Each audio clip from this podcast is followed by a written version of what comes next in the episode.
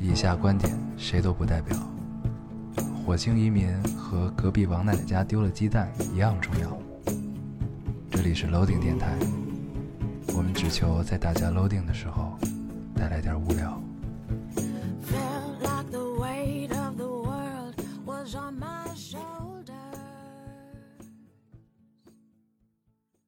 大家好，欢迎收听 Loading Radio，我是老高。我是要，新的一期又跟大家见面了，非常开心。嗯，这我们上周跳了一期啊，对，哦，咱们上周跳了一期是吧？对你 打算黑不提，黑不提白不提就把这件事儿过去了是吧？就是我已经忘却了这件事情对了，就是对自己不不负责任的不是事儿，不是总总是能经常忘记。就是因为时间过得太久远，就是已经、嗯你说的也不是没有道理，已经不能记得太清楚这件事情了 啊。这个，反正就当这个新的一期这个就开始了 啊。嗯行，嗯，所以还是非常开心的。对，就是对，现在是许久未见。周日的凌晨，嗯，我们刚看完一个电影，对，所以大家也就知道这期我们大概，我们刚看完一个电影儿 对，所以大家也就知道这期我们大概跟大家聊一些什么啊。对，最近上了三部片子，啊，其其实就是我们看了三部，就是十一档啊。对，对一共就这几部。对，港你嗯囧你看了三部，我看了两部，你没看港囧对是吧？对，港囧、九层妖塔，还有解救吴先生。解救吴先生。对嗯，我们咱刚刚们看完对的是解救吴先生，解救吴先生。对，突然就 突然就觉得前两个其实不看也就不看，对，这个对咱们慢慢聊啊，这个事儿嗯。就是这期呢，因为上期跳了哈，对咱们就不读留言了，咱们这期争取多聊一会儿。咱们先耗一耗时间，对，聊一聊这个有的周遭发生的一些有事的儿没的，对吧？ 啊，嗯，这个你都干嘛啦？对，你怎么又不刮胡 子呀？对我本来是想今天刮的啊，但是因为今天遇见了一只蟑螂，不是今天要急着给大家录电台，所以这个你个你个人的事情对先往后放一放，你再怎么聊，先把电台录掉也。不会，大啊家忘了，你刚才已经忘了上周跳票这件事儿，这个别指望， 越指对越糟。就是个人的事情往后放。对然后为了为了听众们这个每周的等待，我嗯，们还是要先把电台录掉，对吧？行，嗯，然后，嗯，咱们之前是跳的那周是中秋节是吧？对，嗯，这个其实也是，嗯，另一种方式给自己放一个中秋节的假。对，那现在是十一啊，十一因为这个假呢时间很长，所以就有时间录一录。对这个虽然大家都在放假，啊但是我并没有放假。嗯，对，但是呢，在我并没有放假这个中间呢，我抽出了一些时间，然后给大家录的这个电台，嗯非常的辛苦，嗯，对吧？其实并没 好、啊，这个不扯了啊，有。 对，这个，呃嗯，那咱们就咱正们正式进入主题吧。对，正式进入这期主题，咱们先说说咱们一块儿看过的这个《九层妖塔》，昨儿看对为录电台啊，连着两天，啊，看俩电影。对，对，如果不录这电台，我们根本不需要看电影。对啊，对。这个。对，看咱们还是聊吧， 这事儿就别别再说了， 也有点招人烦。现在，对啊，这个咱们看了九层妖塔，啊，嗯，在看《九层妖塔》之前，我刚才还跟老高说呢，我说在看《九层妖塔》之前，我一直觉得陆川是一个被低估的导演。嗯，对，看完之后呢，看完之后就不想多多说什么了， 特别特别打脸。对，因为确实可可西里和南京南京嗯都还是在我心中留下了一些东西的，嗯尤其可可西里那个是，就其实真的算是真正意义上在。中国普普就是普罗大众心中的第一部纪录片儿，嗯就第一部关于可可西里的这个类似纪录片儿吧，嗯就嗯伪纪录片儿这种形式，嗯对，相信一定会在大家心里留下一些东西。嗯南京，南京，南京也是，呃，咱们就那就聊一聊南京，南京吧。你看过吗？南南京我没看，但是我了解一些关于摄影上的事情。啊，就它是黑白嘛，它黑白，而且它不是就是调后期调色的黑白，对它它是直是接直接拍，就是用黑白胶片拍的。对，这个呢是一个非常有技术的嗯活儿啊，摄影师然叫做后曹曹禺，嗯，当然了，也是这个九层妖塔的摄影摄影指师导啊， 对，这对个同同时也是九层妖塔女一号的，老公，对，嗯，对，这个咱们接着聊啊这嗯事儿，我说完南京，南京啊，对，其实南京，南京是特别有野心的一部片子吧。嗯，我当时看就觉得，在中国能有人敢这么来描写南京大屠杀，其实不多的。嗯就是因为他试图剖析就日本人的心理嘛。嗯嗯对，这个其实是很难得的一种情况。嗯你作为，就像你作为犹太人，你去你去剖析感，对你去感受德国人的这心个态，，对。嗯，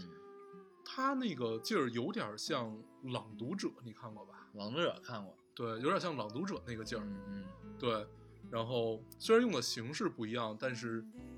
很有野心，嗯很有野心。嗯，哎对，所以我我一直觉得他是一个被低估的导演，就也就是许他可野以心太大，但是并没有被就是发现，对就之前啊，对，以就九前层妖塔并之并前嗯不，对，并不觉得他是才华有问题和就是功力不够吧。之前只觉得机会不嗯对好，，就是啊也许还没有走到那一天。嗯但是看完《九层妖塔》之后呢，我就觉得这事儿特别打脸，嗯，就嗯怎么了？就嗯还是好好拍纪录片儿吧。是这种感觉啊，对就是就这片子里所有人 就要用就要说到尴尬，嗯就，包括港囧也是很尴尬。这个，咱们分开聊啊，这个事儿，就是咱们先聊陆川这个九层妖塔。嗯，这个之前看《可可西里》，《可可西里》是一个伪纪录片的形式，包括《南京》《南京》啊，我没看过，但是他看题目也应该知道是一个很就很写沉实重的话风题格啊。嗯对，然后呢，这个陆川导演一路的这个进步，对，也算披荆斩棘吧。一路的走自己该走的路啊，然后走到了现在这个 夺宝魔幻题材，嗯，嗯，这是有了大钱了。对，就是拉着投资了，嗯，拍了这个《鬼吹灯》之精绝古城。《九层妖塔》，对，嗯，然后呢，这个对，就还是看完之后就还是这个感受，还是就是拍自己该拍的风格吧，写实对，啊。首先呢，这个东西，呃，你从这个美术啊，就从这个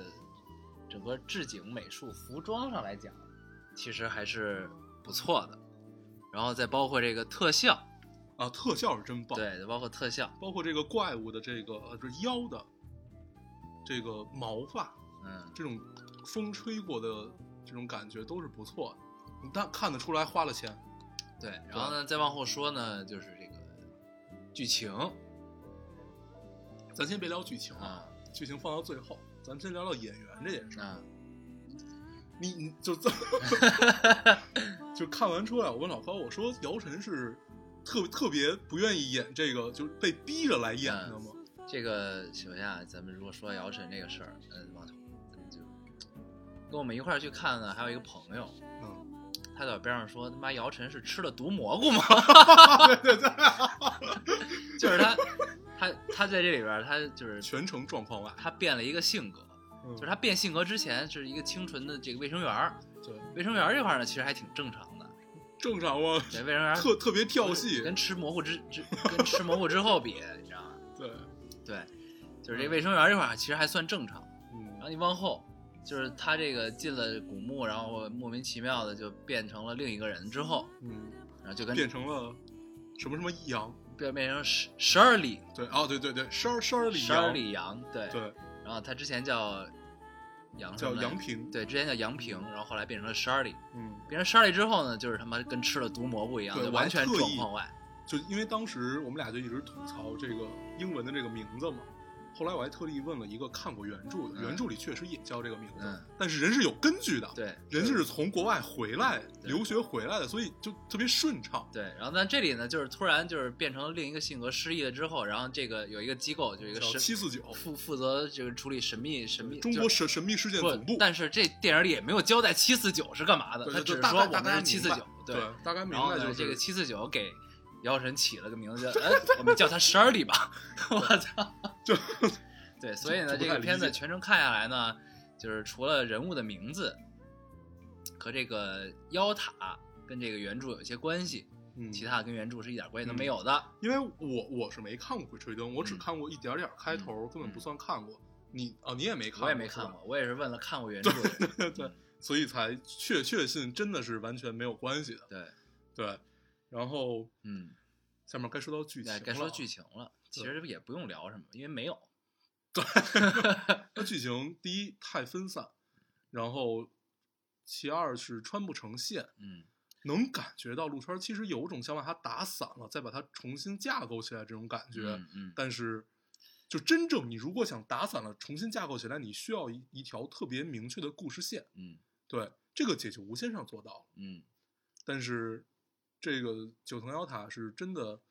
就你你会经常不明白，哎，这个人为什么出现？哎，这个人为什么又出现？就基本上它的情节推动和设定基本上是没有没有逻辑的啊，就是莫名对其妙突然哎出现了，莫嗯，名其妙又来到了这儿。对莫，名这是其特别自信的一种做法，对，太他妈自信了。对你刚才说的打散了再穿起来，其实它就是想想是这种叙事结构，就是你前前面前半部分或者说前三分之一，它是想给你呈现出各种碎片，嗯，各个碎片，然后呢，大家观众呢先是一头雾水，但是看下去有一定的逻辑，然后呢，知道这背后应该是有一个串联起来的线索的，嗯然后到最后就是到到到中部的时候，它有一个事件，然后开始解释为什么之前的碎片是这样的。对他其实是想用这种这种结构来叙事，然后最后再顺顺着剧情发展正正常的时间轴对，去走。最最早用这种方法其实是希区柯克嘛，嗯，然后其实这个已经被大家玩的非常娴熟了，这么多年下来，嗯不明白为什么陆川把它玩成了这个样子。对，反正就是到最后就是觉得哎，就是毫无逻辑，然后东拼西凑，就对变成了我看一影评说就是变成了故事 会。嗯，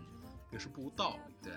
对，然后咱们说到里面儿剧情里面的人物，很多人物我们且不讨论他出现的有没有道理吧。首先，这个人物你他既然出现了，至少他应该是性格饱满的，哪怕他只有几十秒的戏，他应该也是性格饱满的，就是至少大家知道他是干嘛的，他为什么要在这儿，他将来要干嘛和他最后干了什么，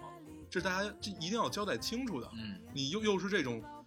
商业片儿，你是希望大家看明白的，嗯，对吧？嗯李晨，就这个图图书馆馆馆长，嗯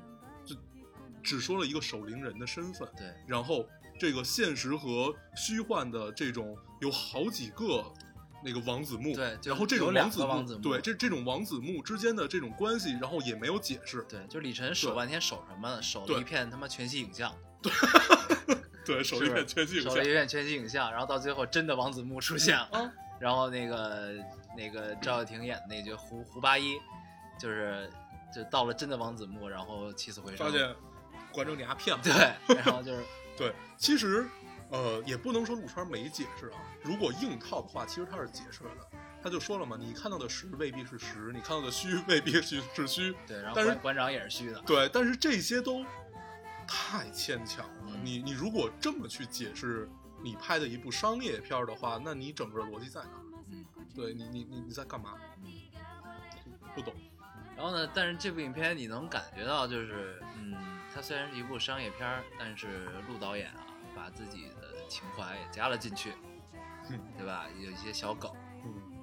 这个最最明显的一个梗就是里边有一个叫王胖子的人，被告从 墙里哦对，被高晓松抢了女朋友，这他妈也是醉了越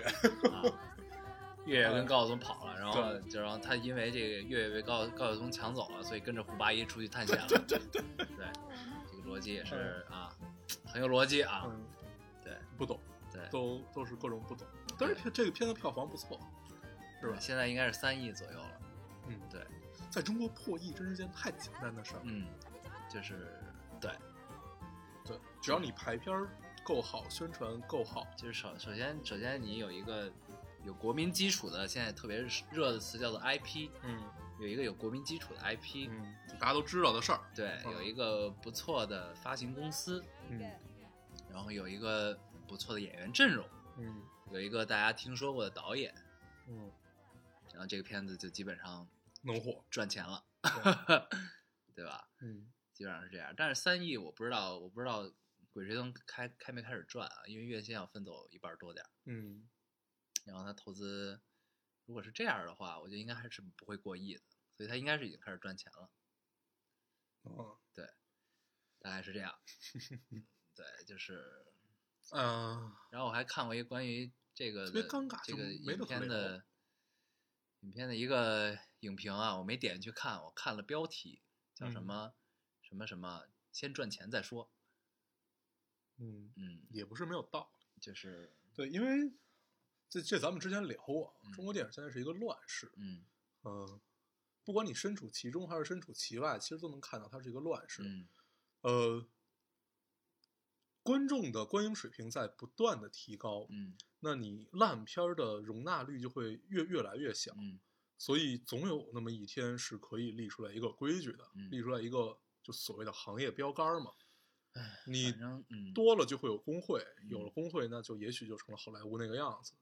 对，谁谁都不知道。嗯嗯现在这个阶段反正是中国电影类型片逐渐发展的阶段。嗯，然后呢，大浪淘沙啊，这个每一次烂片的出现都是一次蜕变和进步。对，都是一次尝试吧。，对，嗯这个反正未来呢，这个魔幻题材的电影会越来越多的，这是一个类型片的趋势，嗯也是因为这些魔幻题材的小说也好，这个 IP 也好啊嗯，这都是逐渐在被开发嗯，IP 意识的觉醒，然后这些东西都是有必然联系的。嗯对，然后呢，你像这个《鬼吹灯》应该是七八部吧，还是三四部，我忘了，就是七八本书，三四本书，多少本不知道，反正呢，那它这个光版权卖了两版，对吧？然啊，后还有《寻龙诀》。对，陆川儿拍了一版，然后嗯下一版就是年乌尔善年底那个要上的乌尔善的，对然后陈坤、黄渤、夏雨之类这些人演的，对啊这个我还还是有比 baby，对，这个看演员阵容还是相对期待的。因为都对是有要求的， 不也不能说演《寻龙诀》的这些演员没有要求啊，也不是因为演演演九层妖塔，对，演九层妖塔这些演员不能说他们没有要求，因为就是电影其实也是有很多的偶然性的，就是也中间可能这部电影中间也可能经历了一些不可抗的因素在里面，嗯就是他可能也许拍了素材很多，但是后来发现这个因为很多电影是边拍边改剧本的，对。然后呢，但是事实上，这些都都跟观众没关系。嗯，但你对最终呈现出来就是这个样子，对，然后呢，你像这种这种商业大片儿呢，你不管它好它坏，嗯呃，看电影的观众，他就如果有这个时间去看，那他一定会买票去看的，不管你拍成什么样，对对吧？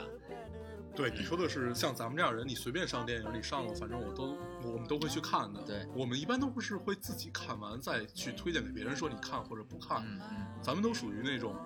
不太会听取别人的推荐，说这个电影你要看和不要看，嗯一般都是先自己看一遍了。嗯，就反正都看，对，反正就都看，所以咱们其实不能算是真正真正，就是他们发行和推广上面的那种目标客户吧。嗯，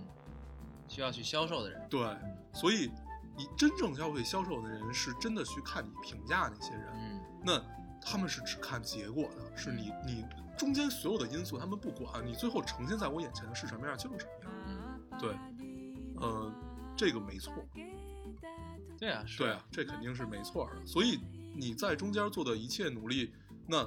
你 既然干这个，那你就只能这样，嗯，对不对？反正到最后就是你得让观众觉得这电影票钱没白花，嗯，基本是这样啊，对，那其实挺难的。对啊，就是反正就看电影儿，大家现在就是就是更广义上的观众们，他们看电影需求其实很简单，嗯就是满足他们的需求。他对们需求是什么呢？要不然你就是呃视觉很爽， 嗯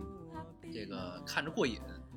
要不然呢就是看着特吓人，嗯对吧？这种恐怖片儿；嗯，要不然呢都就是一些很简单的生理需求对啊，。要不然就是看看完就是满足大家就是想哭一场，对像肿瘤君，对，对要吧要不然就是你很搞笑啊，对然后让大家开开心心的。对，呃，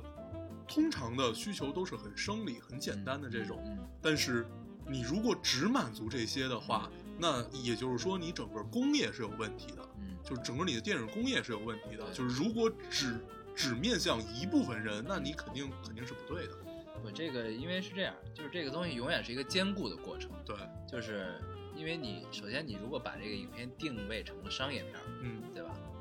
那它就是一定要首先在满足这些东西的前提下，再去再去搞自己的艺术对追再去求啊，搞这导些演东西。所希望表达的东西，对这些都是一个兼顾的过对程，它一定要有这个外壳在，对这叫商业片儿。对啊，那不管不顾，我他妈就是要表达，我就要表达我要表达的东西，我要对世界说，嗯这叫文艺片儿。呃，这这也也不能叫文艺片儿，嗯这基基本基本就是，一般只有大导演这么干，因为他有本事这么干，嗯，而且他确实能打动一部分人。大导演他也要兼顾观众的这个对事儿，，就是你如果是像王家卫啊、侯孝贤这种人，他们在兼顾观众的同时，他们自己保留的相对多，对不吧？不，王家卫和侯孝贤就是不兼顾观众的人，他们其就实叫文艺片儿。他们这些那个，不他们能拍算出来的真的这些类型就叫做文艺片儿。行行行，你去看他们的票房就懂了，嗯，就叫文艺片儿，真的。然后包括你看到很多，就是其实有很多你不知道的电影，就是你没有在大家视线中出现的，那些成本可能不高的，然后不走正常全国院线的，嗯，这些其实就是，那你一开始其实就是不是为了赚钱的，那可能就是为了满足，就是为了表达嘛。对，其实都是一样的。嗯呃，方式有很多，只不过我们大家看到的这种方式是只能用普罗大众的方式，就是只能用普世价值观的方式去表达的一种方式，大概就是这样，嗯，对吧？所以其实，嗯、就所谓文化是多元啊，怎么样的这些所有所有的东西。呃你靠电影去表达也可以，你靠舞台剧，你靠话剧，你靠一切一切表达，其实都是可以的，但是要有平台。其实就是要有平台，就是为什么我们喜欢纽约，因为纽约一切都有机会，你再烂或者你再想表达自己不迎合观众，你都有机会。纽对约其对，虽然我们都没所去以过啊，但是对感觉就是 你不管用什么方式去表达你自己，都是有一个平台去提对给你发声的。对，所以其实还是有很长的路要走，嗯也许不太长，也许很长，嗯这个看命吧。嗯，所以这这个事儿就不讨论了啊。嗯这个咱们接下来啊，商业片儿就是要满足观众的需求。那像有一个现在正在上映比较成功的，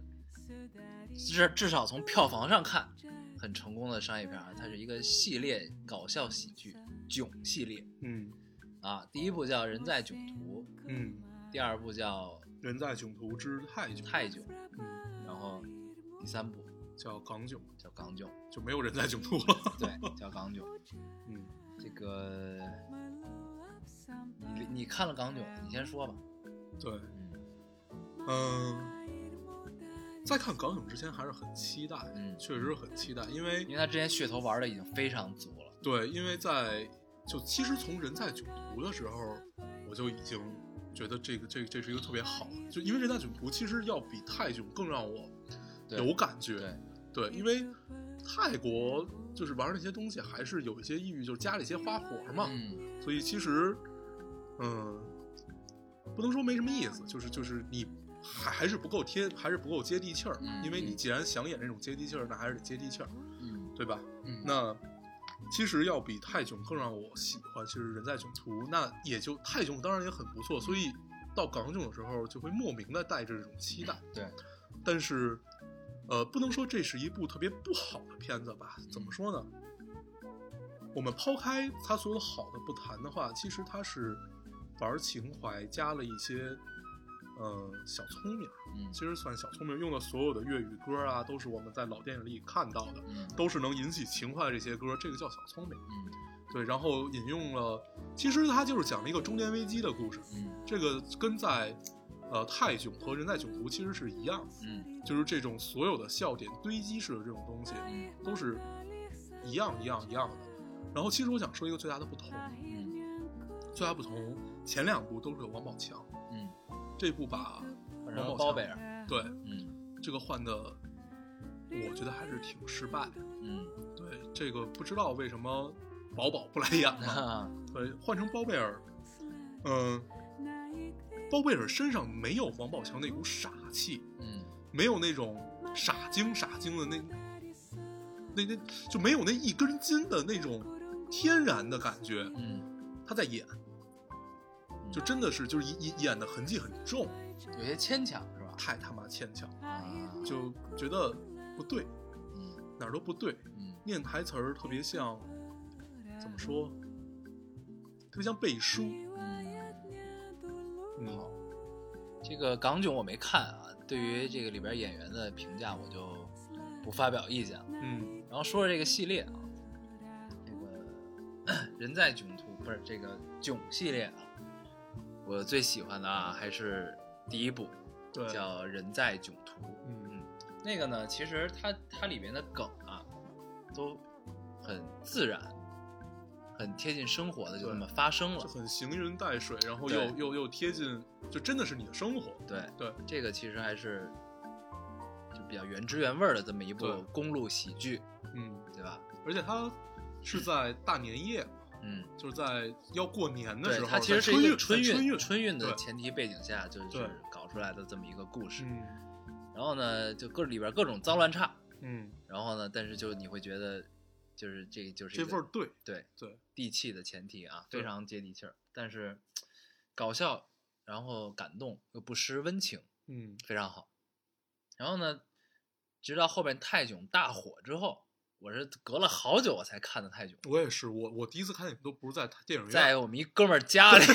哦对，咱俩一块儿是对吧对，当时呢我们还非常落魄啊，对，这当个当当时去他们家玩游戏，对，寄居在一个朋友的家里，然后玩完游戏，大家一身疲倦，我们嗯睡在了他家沙发上，说睡不着，我们看个泰囧吧，对，然后就在这样一个环境下看了。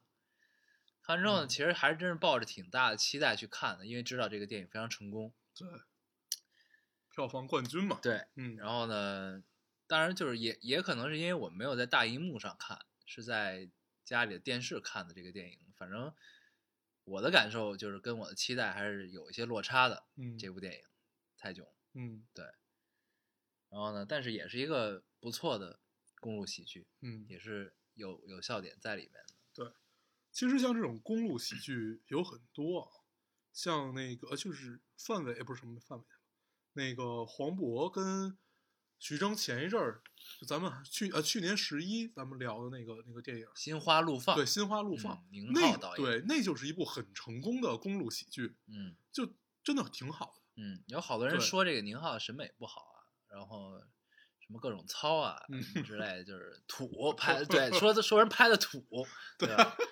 这 个土啊也是一大特点，这个你不能说这个土就是不好，对吧？反正你不管从票房上还是从故事上看，就是你反正给人带来的愉悦，我觉得就对就是就是好的。因为从《疯狂的石头》到《疯狂的赛车》，再到这个《心花怒放》，都是咱咱们就说宁浩这个喜剧啊，嗯，这三个其实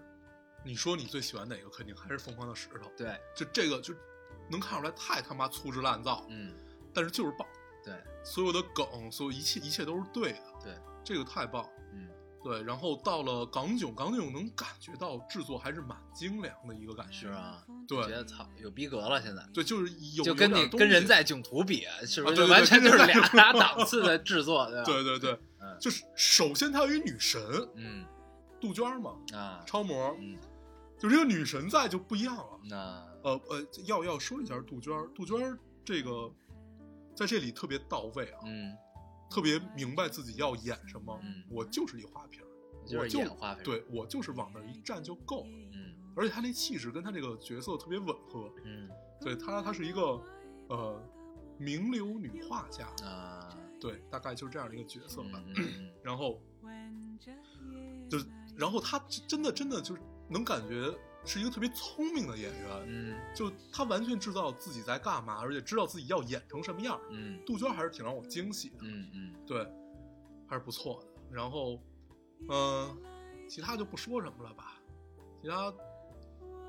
可以去是一部可以去看的电影，但是可以把期待减一减，嗯，对，就是这样。对里边老歌都是还是不错的，嗯反正这片子我抽时间我一定会去看的。嗯然后呢，反正我也没看，咱们就聊了之前两个，就简单聊一下这个就完了。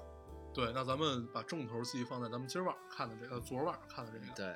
解救吴先生》，解救吴先生。对，好片子，嗯，这部电影呢是根据这个真实事件改编的啊，有对，一零个四年发生的吴若甫绑架案，对，乌尔夫绑架案这个嗯呢，可能现在我们的听众都不是特别熟悉，特别熟悉这个名字啊，但是在我们的童年，这个名字还是这个这个名字连带着联想到的脸，还是经常会被我对们对看到的。对对对他是之前经常演电视剧，对对演一身正气的警察的这么一个形象，对，要不就警察，要不就是政府官员，对，对，反正就是这类的或者形是象有吧，节操的老 板，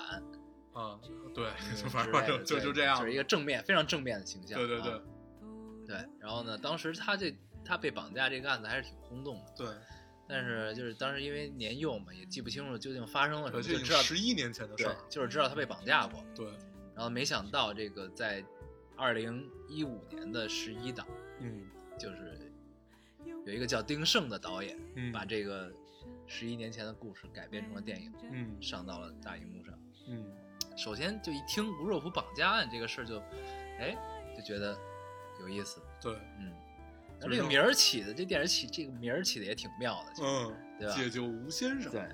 然后吴是我 的那个，对然后这个吴，然后因为吴若甫又在里边演了一个角色，对他演就是救他，当时救他的这个人叫曹刚，对，对我还特意刚才去看了一眼，就是他一切的名字都是对应的，嗯都都是对的，嗯基本都是对的。嗯然后嗯，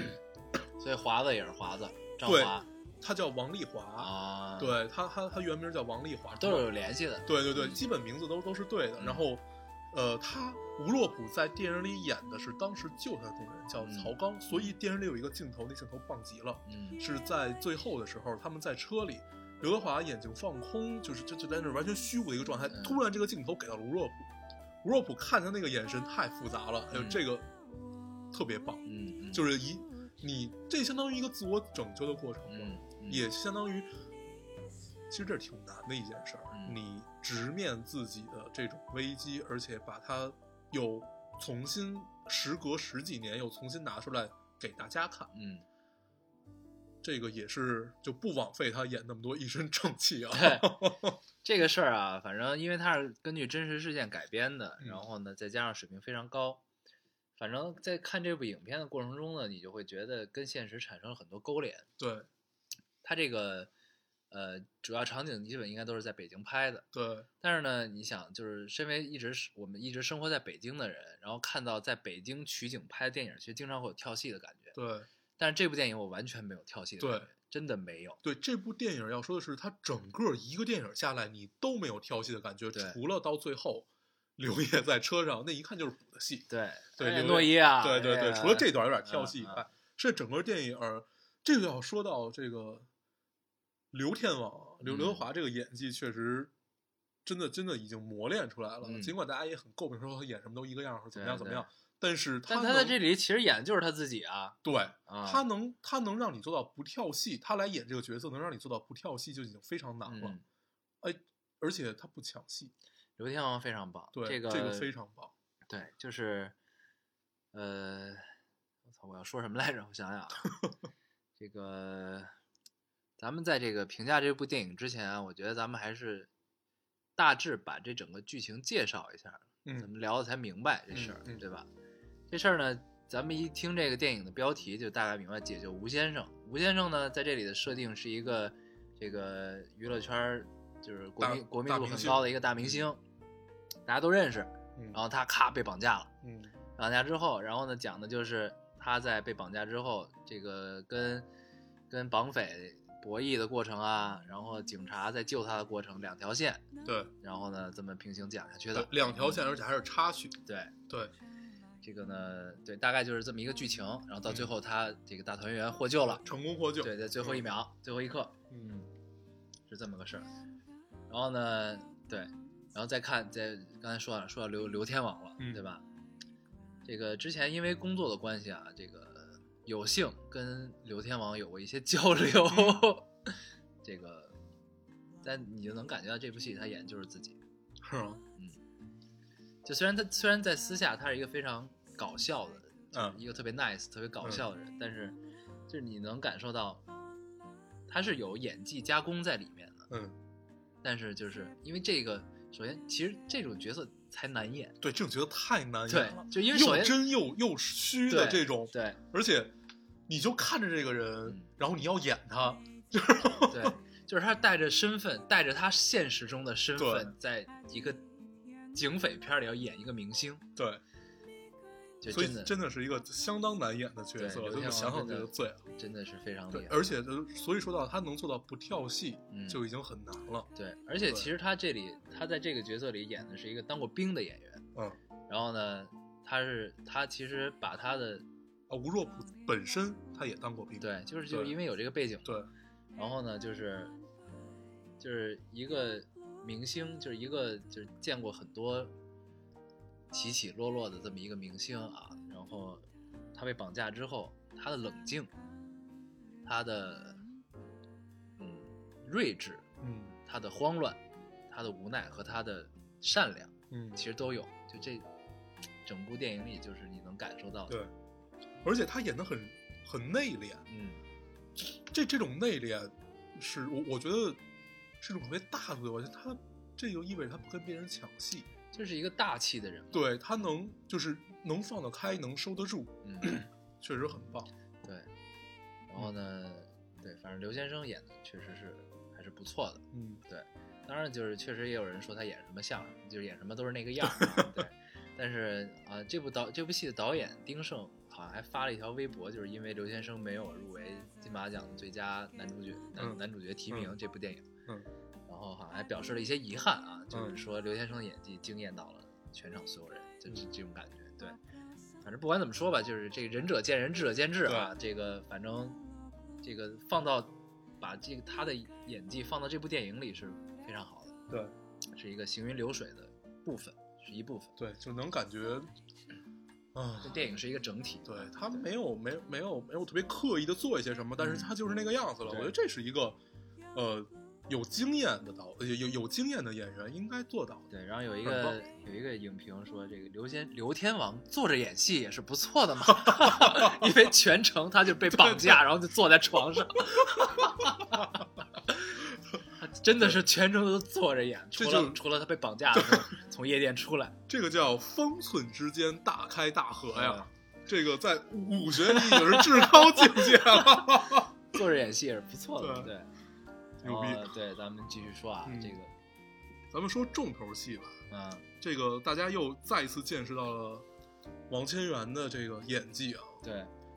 棒呆了，啊棒呆了从钢的琴到绣春刀，对，然后呃，中间还有一个黄金时代，黄金时代他他没有什么黄金时代戏对他就戏份不多，对就就不算什么了吧。嗯？嗯嗯从钢的琴到绣春刀，最后到这个解救吴先生，对，这一步一步，而且都是不一样的角色，嗯嗯。而且完全不一样。嗯，但是这有哥点们意儿思身上他就有那么一股劲儿。这个一个演员能让人记住呢，他有其实有很多种方式很多种对方式。嗯然后呢，其中反正让我就是对我来说最容易记住一个演员的，就是他的口条要 好，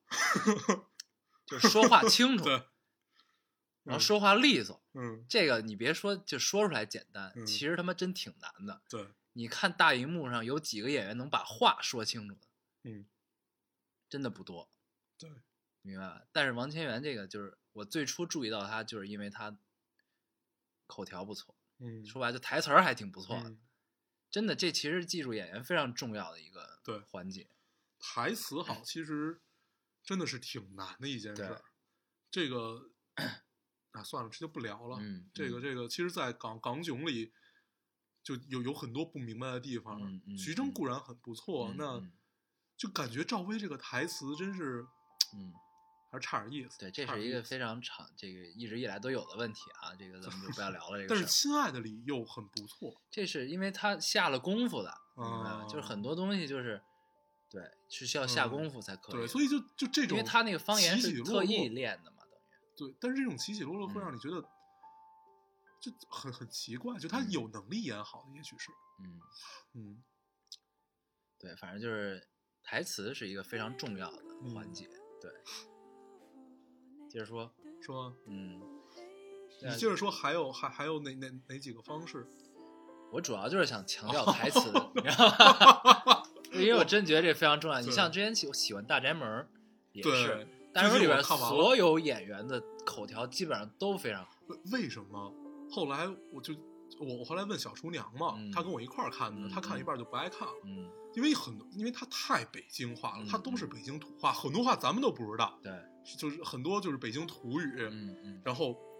她看了几集，有的她很喜欢，有的她觉得这个实在是看不。懂。对，因为嗯就她问我，我能理解是什么意思，但但是你我解释也不出来对我也嗯形容不出来。对，就因为因为北京话永远都是就是挑着高音嗯儿，然后那那那种给你带出来就特别不羁，嗯，就特别 嗯就大家也在网上看到过什么北北京大爷的那对种，对对就不懂。嗯，然后所以其实，呃，大宅门最好的地方就是在于它整个它的电视剧它有股魂儿，对，那这个词儿魂这儿在劲儿就对。对，但是呢，大明儿其实有一个问题，嗯，就是他不管在他妈哪个地域，他说的都是北京话，对。然后当地人他妈说的也是北京话，就对他妈的有点怪这事儿。不过它再远也没远出哪儿去，最多就对到济你南嘛。到济南、山东，你就对应该说山东话了，对对吧？然后他还是说北京话，对，就是嗨，也就这么着 了。对对对。嗯，但是这个词儿好，真的是特别提气的一件事。对嗯，然后说到王千源在里面演的这个风景儿啊，嗯和这种，呃，怎么说，就这这种哭中带笑、笑中带哭的这种自己也不自己也不明白自己的这种劲儿，对对呃，他应该是挺深入了解过，就是他的这个人物的原型，就是王嗯丽华这个犯罪嫌疑人嗯，啊，现在已经死了，应该就死刑嘛。对对这个人的，嗯、据说王丽华有很多次是想真的拔刀就要把自己妈给杀了的，啊，对，但是这个在电影里是不会表现出来电的，影里有，电影里有这么一段儿，就是说，就是他只是说我恨不得把对我他妈给杀他了，说对了，对他只就是这说，其实电影里有交代的，对对对嗯，但是但是他不可能有这段戏说把他就拔刀或者怎么样的，嗯嗯嗯其实，在现实中就是他这个原型是尝试过的，啊，嗯就是大概有两次下不了手啊对，一次两次，反正就是下不了手这个概念。而且到最后他妈来看他这段儿，他就是哭中带笑，笑中带嗯哭，自己也不明自己也不明白自己这辈子干了他妈什么的时候，嗯，这段戏真棒，对，就是对最后这段儿真的对非常妙，对，棒呆了，他就是拿捏的，就是反正所有都很到位，对，就是他妈又笑又哭，对然后就表现出来，然后见着妈之后，就是因为你他妈隔着铁栏铁栅栏看妈这种不好意思，这嗯对种尴尬，对，然后呢又，想用笑折回去嗯对，，然后呢，但又在哭的这种状态，对我操，真太牛逼了，这段演，最后就是就就当我给你磕头了，嗯我撞玻璃嘛，嗯，棒对，棒，非常好，嗯，嗯，然反后正呢关于王千源的演技呢，这个网上评价也是非常多了啊，基本嗯上一致的好评，对吧？嗯，咱们对，确实是。嗯然后，其实，在《绣春刀》里，他演大哥嘛，嗯，他演大哥，那个大哥就已经很抢张震的戏了， 嗯，嗯就是那个那个范儿就已经很足，对了对，他戏其实一直都是不错的，对嗯。嗯，弄大火，对，所以咱们就也不必多多说了啊，嗯反正他全程都是劲儿是对的，然后呢，但是因为绑匪嘛，他这个中间的状态其实都是相似的，嗯都是这种啊，这个有点偏执，嗯，有有点疯癫的这种状态，然后呢，反正到最后这段儿他妈来看他这段儿还是不错的，对，嗯，咱们说点儿就是这说说片子整个电影跟儿吧，对这片子跟现实相融合的地方吧。嗯嗯哎，对，咱们可以先说，它基本都是手持拍摄， 嗯，对，从就刚开始特别眩晕的北京各种大空镜开始，啊，这个这个应该不是手持，这其实就是它镜头剪碎。就对我然之前后就想说这个，你看它其实没有任何一个长镜头，它没有，它镜头剪的都非对常它碎。全这就刚才说到嘛，就刚才咱们在聊那什么时候，嗯它全部打散了重来，包括剪辑都是，对，对其实为什么呢？这个我觉得就是这是一个非常好的现象，不是说它镜头碎啊，是因为这个其实是一个类型片的特点。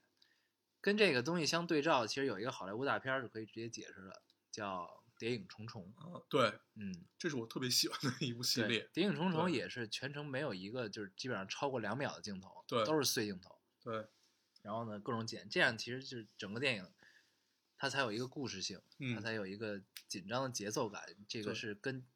因为这它个的故事很简单，其对实。对，包括《谍影嗯重重》，就嗯其实如果放到一块儿讲的话，《谍影重重》从一到四，它的故事都很简单，嗯嗯，都是这么点儿事儿。就是我要闹明白我他妈到底是谁，这个组织到底怎么回事儿， 对然然我后他妈要拼了命弄明白，然后中间一堆人来阻止我，然后对呢我最后还是要弄明白，就这个，对嗯，然后因为因为我是一个特别牛逼的特工，嗯，然后我现在我知道自己哦是一个特别牛逼的对特工， 对对，反正一切一切，包括在《解救吴先生》里面，它也是故事，其实很简单，嗯，就是我要救你和我要拿钱要杀你，就这么点儿事儿嗯。但是还有就是我要活下来，嗯对我我要活下来，，反正当故事特别简单的时候，你能做艺术加工的地儿其实就相对少。嗯，就是你能大开大合的地方就相对少对。所以故事简单主要就是看导演功力了，就对是叙事方式，然后对剪辑的手法，就嗯这样了。对，所以它这个镜头碎是一个特点，节奏感就有了，然后嗯包括然后在在叙事上有一些处理，节奏感就会出来。这样，对，最后的留白和整个就是给电影提气这一块儿，嗯就是上升一个高度，就是送苹果这块儿嘛。嗯嗯然后苹果是在里面很有象征意义的一个词啊嗯。第一是平平安安嘛嗯，第二是苹果园儿，对然后第三他死了要给他上面种棵苹果树，对，然后第四是最后这个，呃，送了一一一果篮儿里边全是苹果，嗯，然后这就是全程都在一个梗，对，然后呢，这个就是也是关键线索挺有趣对对对，嗯这也是挺有趣的。嗯，就它特别像这种好莱坞的警匪片儿，对它就就是有一个好莱很坞的明确方式对，有一个很明确的一个隐喻和明喻对，交接的这么一个东西，对然后一直在里面，同时它又是真实和虚拟之间的一个变换，嗯这个其实挺考导演的功力的。对，嗯，而且之前这个导演拍过《硬汉一》和《二》，嗯，大家其实都不太看好。对，对我看硬过汉一和二是，我 就大家都不太理解这对。这两部片子啊我看硬汉呢，反正我没有在大荧幕上看过，嗯，然后当时我呢也那会儿岁数小，电视里有时候会播，嗯然后呢我一看，然后我就放在那儿看了。我记得有一次印象特深，电视放着硬汉，然后我躺在沙发上慢慢看，看着看着我就睡着了。对，就是这是我对硬汉的 一个 直观感受。对直观的印象啊，对，反正在这个《解救无限上之前吧，丁晟一直都不被大家所看好，就嗯觉得他可能还是功力不够，还需要磨练。嗯但是这个片子太牛逼了，嗯 这个一下一下就提气了。这个陆川很像，嗯，就是一个 颠倒版的感觉。对，就对，是你感觉这，如果你查百度一下丁晟的话，你就会发现其实一路走下来，这哥们儿还是挺明白的，嗯，就是他想的挺明白对的。他知道自己要什么。对，就是他其实首先他拍的类型，他就是我要拍这种类型的东西。对，然后呢，他前面可能因为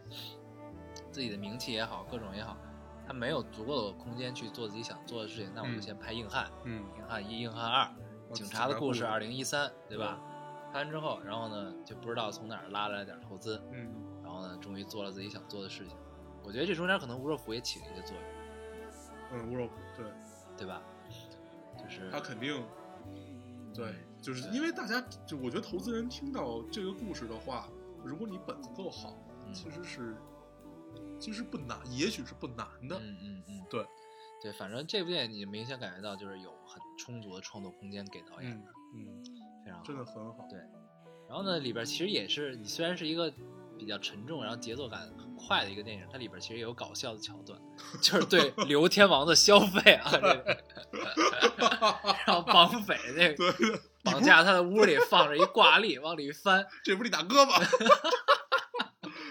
你不是演过《赌神》？对， 对，然后这个绑匪在那儿玩斗地主，然后问刘德华该出什么，刘德华说我不熟啊这个，然后呢他就出了一个，然后被炸了。对就问你不是演过赌神吗？你为什么不知道哎这个？ 对，这这这就是现实跟剧情的这种模糊啊。 其实就是。呃，让让紧张感削弱一些吧，对就是挺好的，对就是然后放放松一下。挂历上有自己的样子。嗯， 说说几段儿特别喜欢的戏吧。这个完全儿的戏咱们就不多说了，就是好。嗯、然后有几段儿抓捕戏，嗯有两段儿。第一段儿是这个抓抓那个王全儿的，嗯这个很快，他嗯所有抓捕戏都很快。嗯嗯，这个但是特别棒，它里边真正抓真正警察抓人就应该是这对个就是样子很的。快。对然后你看纪录片儿其实就是很快。对，这你甭说看纪录片儿了，如果如果你们小时候看过一个每天中午十二点半有一个叫《法制进》， 有一个叫《法制进行时》的一个节目，就嗯那就能看到警察抓人的这种过程，对嗯巨快，就飞快。对，而且特别狠都，我一下就给制服了。对，就是稳准狠，要不然他妈就嗯对而跑且了，就要不然完或者就完是别全人就有生命危险。对，完全按照分工，你夺枪，你拿手雷，我压住人，就是对这个一切都很对。对。然后第二段他第们一二般段不是他们警察一般都会先聊，就是谁先 上，啊，对，对，聊明白了谁先上，嗯，然后因为最先上是最有危险的对那个人，对。然后呢，那段抓捕戏其实它好在就是它因为是就是它必须得快嘛，快对结束，但是它有一个紧张感在的一个梗，就是因为它随身带手榴弹，对，这个梗就让这个东西紧张感就就足够就了。嗯足够了。然后这段抓捕戏的结尾是他们那个总队长说了一句什么什么都卸了，还是哦俩手雷什么不是一一个手雷，两把枪，汁儿都拔了。对，然后汁儿反拔正了，就对就是有他等那于就么捏在手里，对随时准备松开。有那么一句话，就是让觉得操，这是一个就是就千钧一发的过程嘛。对对，就是对，就是台词，包括这个真的还是挺妙的。嗯而且他最后是慢慢把这个针给插回手雷里了，对，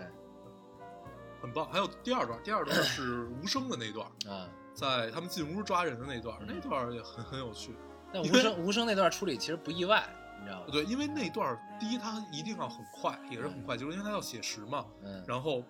呃，所所以他也就是用这种无声慢镜头的这种方式，才能把它都表现出来，对也只有这么一种方式。对。然后对当时呢，等于就是吴先生跟那哥们儿俩人都是在临死的边缘了，就对嗯因为都是在勒着他们要要窒息了。对，然后嗯等于用他的一个视角去表对达这件事儿。对嗯他等于看东西都慢了。对嗯，对，这个这部戏还是非常值得推荐的。嗯，很值得看，对而且 不尴尬。对，不尴尬。对最近电影其实都挺尴尬，对很最多电影都很多电影都很尴尬啊。这 个，然后全呢？程无尿点，对嗯我真是憋着尿看对了，我也是。我要憋死我了。然后，哎，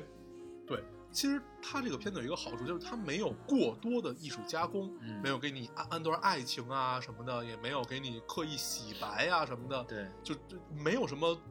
就是特别多余的这种狗血的艺术加工，所以对这还是不错的。这个可以可以看第二遍，嗯，值得是一个二刷。可以看第二遍的电影。对，这个网上很多人都希望这部电影可以逆袭，因为它排片实在是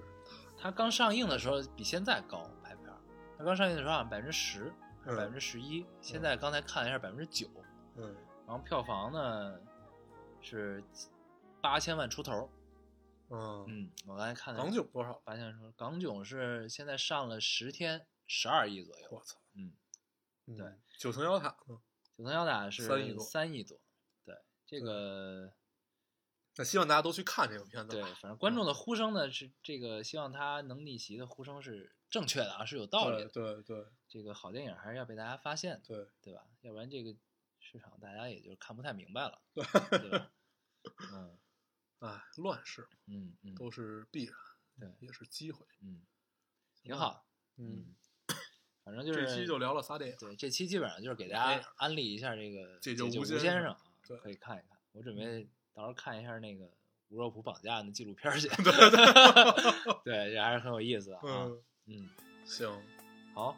那还还给大家安利一下《大宅门》哈，大家们咱们之前就安利过，对，非常值得看，对，嗯然后聊了聊这个上上下部，嗯就很演员的口条很重要，对吧？台词儿好是一个很重要的事儿啊。嗯行吧，啊，那我们这期就先这么着，对，那咱们还是老 规矩啊，说一下如何找到我们。大家可以通过手机下载喜马拉雅电台，搜索 Loading Radio 老丁电台就可以下载收听关注。新浪微博的用户搜索 Loading Radio 老丁电台，关注我们，会在上面更新一些及时的动态，大家也可以跟我们做一些交流。嗯，现在 iOS 的用户也可以通过 Podcast 找到我们，还是跟喜马拉雅一样的方法。好，那我们这期节目就这样，谢谢大家收听，下期再见，拜拜拜。总算是流干了眼泪，总算习惯了残忍。太阳每天都照常升起，在烂醉的清晨，像早前的天真梦想。被时光损毁，再没什么能让我下跪。我们笑着灰飞烟灭，人若鸿毛，米若野草，无可救药，被借于骄傲。无所期待，无可乞讨，命运如刀，就让我来领教。 Waking up in the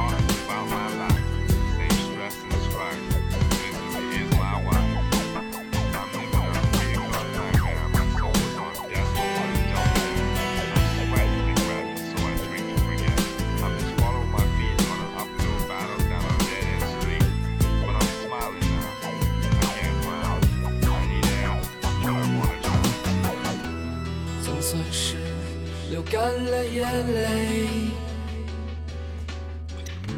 总算习惯残忍。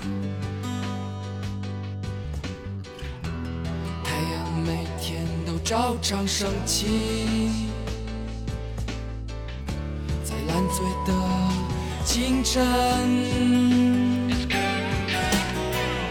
像早前的天真梦想，被时光损毁，再没什么能让我下跪。我们笑着灰飞烟灭，人如鸿毛，名若野草。无可救药，被借骄傲，无所期待，无可乞讨，你